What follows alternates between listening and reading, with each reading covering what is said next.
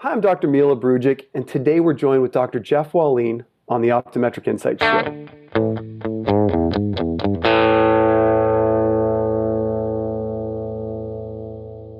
So, uh, Dr. Walline, thank you for being here. Um, for those Thanks of you, me.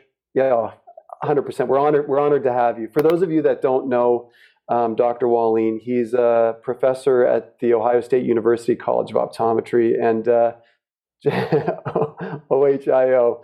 And Jeff, um, you know, one of the my, my fondest memories of you was um, literally when I was uh, a young optometrist. Um, you, you embraced me right off the bat. I remember actually going to dinner at the Nichols house with you and Gil Pierce. And uh, to this day, it was probably one of the most memorable evenings I've, I've ever had. It was it was awesome. You guys Dinner people's houses, they they serve the most memories, I swear.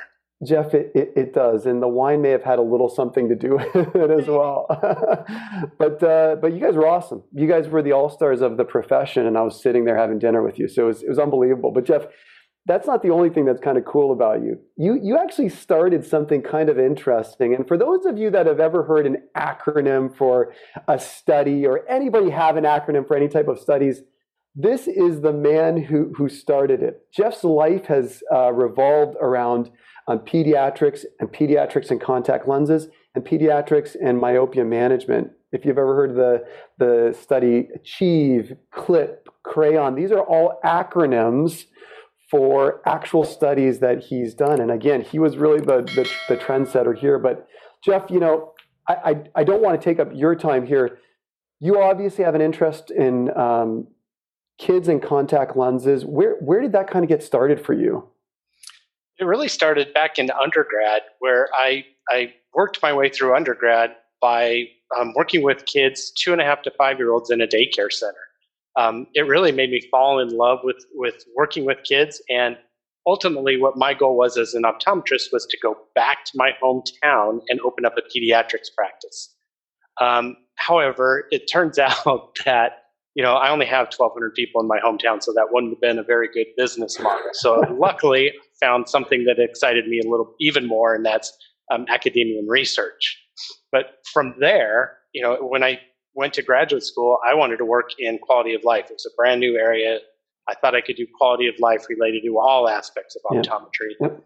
Um, but a fateful dinner at uh, Dr. Zadnik's house actually was what turned me toward um, alignment fit gas permeable contact lenses for myopia control.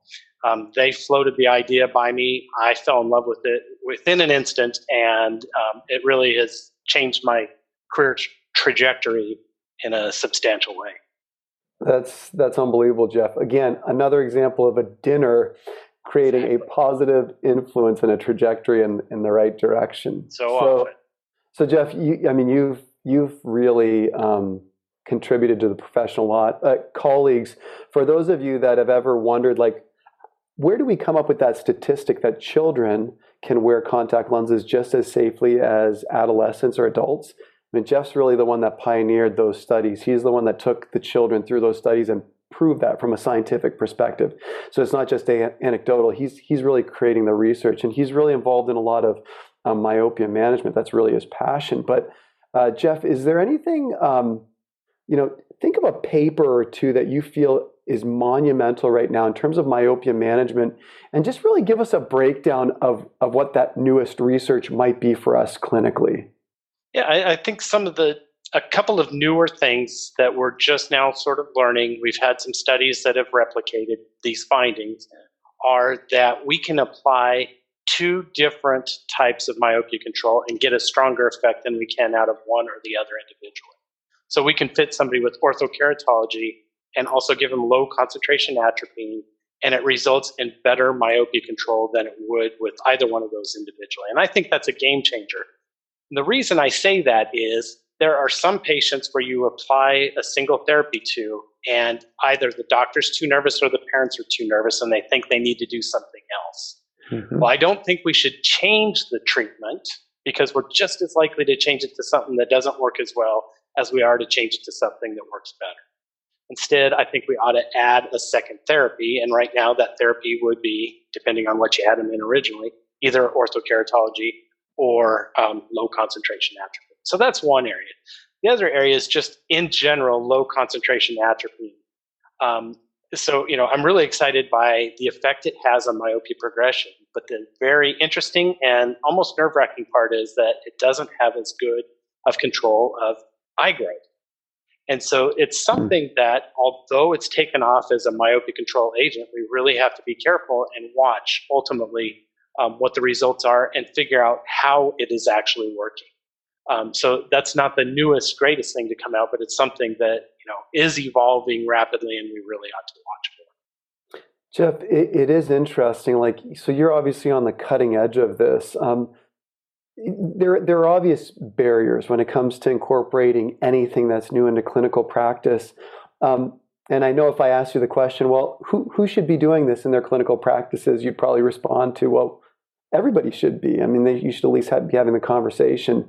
Um, unfortunately, it's it's not. It's it's slow to really be kind of uptaking in optometry offices. When do you foresee something like this really becoming the standard of care and and it being the this is option one and this is what we can do to to prevent um, or change the trajectory of myopia progression over time for your child? I truly believe we're at the place where it should be the standard of care. Um, there's lots of options available for us for myopia control, not just one or two, but we have orthokeratology, soft multifocal contact lenses, um, special spectacles, although they aren't yet available in the United yep. States, yep. and low concentration atropine. So I, you know, we have lots of options available. They've been um, shown in replicated studies that they are um, good for slowing the progression of myopia or the growth of the eye. And so I really think we ought to be talking to all young myopic patients about this on a very routine basis. Um, so, you know, I think we're already there, sort of at the change in the standard of care. I really think we ought to be applying it. Um, and, and, know, I, I, really think that's where we're at. Jeff, it's interesting. Like, so when I go back to, so I was in optometry school from 98 to 2002. And I remember um, a professor there who was heavily invested in myopia management, just showing all the like the the, the non-human studies that were done that showed all the the influence of of focal point on chickens and and it was just to me it was like unbelievable and he actually told me it, one of my favorite professors dr dave troilo he said in 20 years after you graduate he said you'll be prescribing a drop to manage myopia progression. And I looked at him and I said, what? He's like, yep, in 20 years, that's that will happen. And it was at the early studies when they were dosing again chickens with this stuff. And he was right, kind of. The only the only thing that he was wrong on was the time frame. It wasn't 20 years. It was about 16 years after we graduated that we really kind of started looking into a lot of this. So it's yeah. uh, it's amazing, Jeff. Well, there's now, so much momentum behind all yeah. the new information that we're getting. There are new randomized clinical trials coming out every single month. So as we learn more, we can apply more, and there's just more that we can do for our patients. Yeah, I, I, agree, Jeff. It's it's pretty amazing when even when I talk to parents who are you know myopic, and we tell them like this is if your child starts to become myopic, we can actually control this trajectory. They even get excited about it, knowing that they have some level of control. And right now, my my youngest daughter is in orthokeratology, Jeff. We she came in no vision complaints, but she was a minus fifty, and I know what our family history is, and I know the trajectory. And she's young, and we put her in ortho K, and she's doing great. Oh, that's so uh, fantastic! Yeah, yeah. So Jeff, um, we have a few more minutes here. I, I would really love to. So having somebody like you on here again is an honor, but I, I you are we were sharing before we kind of started here you're right on the cusp of starting something really special here with with what you foresee as the next um, research that you're going to be undertaking and if you could with our listeners share that that'd be that'd be great jeff. Yeah well one of the new things that has come out are there are ways to potentially delay the onset of myopia one way is outdoor time, so you can send kids outdoors, and one way is through low concentration atropine, give them eye drops. The interesting thing about outdoors is it actually has been shown to delay the onset of myopia in multiple studies. But when they do those studies, they basically randomly assign a school to go outdoors during recess or other schools to not go outdoors during recess. And when they do that, the schools that go outdoor for recess have a delayed onset of myopia. But the interesting part is if they tell the parents, they educate the parents about outdoor time at these schools, it doesn't result in any additional outdoor time. So it's interesting because I think individual education is really hard. And I don't think it'll be all that beneficial because it's difficult for parents to get their yeah. kids outdoors more yeah. often. Yeah. Um, the only way I think that may happen is through public health, you know, um, where we mandate that kids go outside for recess or spend more time outdoors or something like that. So we aren't headed down the more outdoor time route. Instead, we're headed down the eye drops before you become myopic. And the idea is if you take low concentration atropine every night, one study has shown, and it wasn't a randomized clinical trial or it wasn't the best study that you could potentially do, but it has shown that you can delay the onset of myopia by giving young kids atropine. And so that's where we're headed next. Um, the interesting thing, though, is these aren't kids. You can't apply these to kids who come to your practice because those pre myopic kids rarely come to your practice. Mm-hmm. Instead, you know, if this turns out to be really true, we're going to have to go out and search for those kids. We're going to have to go to the schools and do screenings that will show us before they become myopic so that we can apply this treatment to them before the actual onset of myopia. Yep.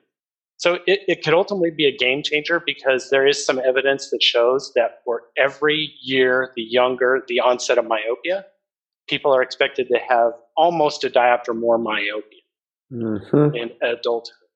Um, or they're three times, almost three times more likely to be a high myope for every year younger that they become myopic. So if we can just delay that by one year, you know, we might make them a diopter less myopic. If we delay it by more than that, we can even have even more.